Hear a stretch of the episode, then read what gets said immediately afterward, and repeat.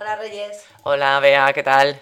Pues aquí, eh, leyendo un poquito el periódico. Jo, qué bien, ¿cuántos casos de corrupción hay esta mañana? Mira, ni me hables, estoy indignada. Pero ¿cómo puede ser esto? ¿Qué país? Pues yo creo que es que la mitad de los políticos están metidos en algún ajo de corrupción. ¿Tú crees que solo la mitad?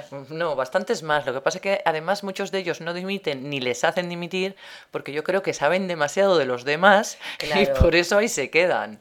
A mí lo que me parece indignante es que estemos pasando lo que estamos pasando, de crisis, de que no tenemos ninguna ayuda social, los interinos no trabajan porque no corren las listas y esta gente está robando, vamos, Sí, sí, a manos llenas, a manos llenas.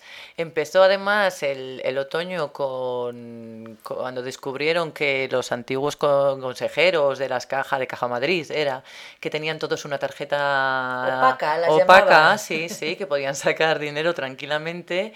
Y, y además no lo declaraban a Hacienda y se gastaban el dinero pues en juergas, en prostitutas, en viajes, en Bueno, coches de lujo. en comidas, unas comidas que Sí, pagaban sí. 3.000 euros y comían dos o tres, increíble. Claro, claro, y además decían que eso eran gastos de, de representación en la empresa, en Navidad, en verano, en agosto, Increíble. sí, increíble. Y aún no nos sabíamos Recuperado. de esta y salió lo de Madrid, la operación púnica, que se llama, ¿no? Sí, ¿qué pasó? Recuérdamelo, que ya es que... Pues la- es que ya me lío entre unos casos de corrupción y otros, la verdad. Pues yo creo que eran que hacían, los mismos políticos hacían eh, contratos con empresas privadas Sí. y daban los contratos a, la- a contratos públicos a las mismas empresas y entre todos se repartían el pastel. Increíble. Sí, sí, y ahí estaban metidos alcaldes, el presidente de la Diputación de León, etcétera, y algunos de ellos todavía no han dimitido, están desde la cárcel. Increíble.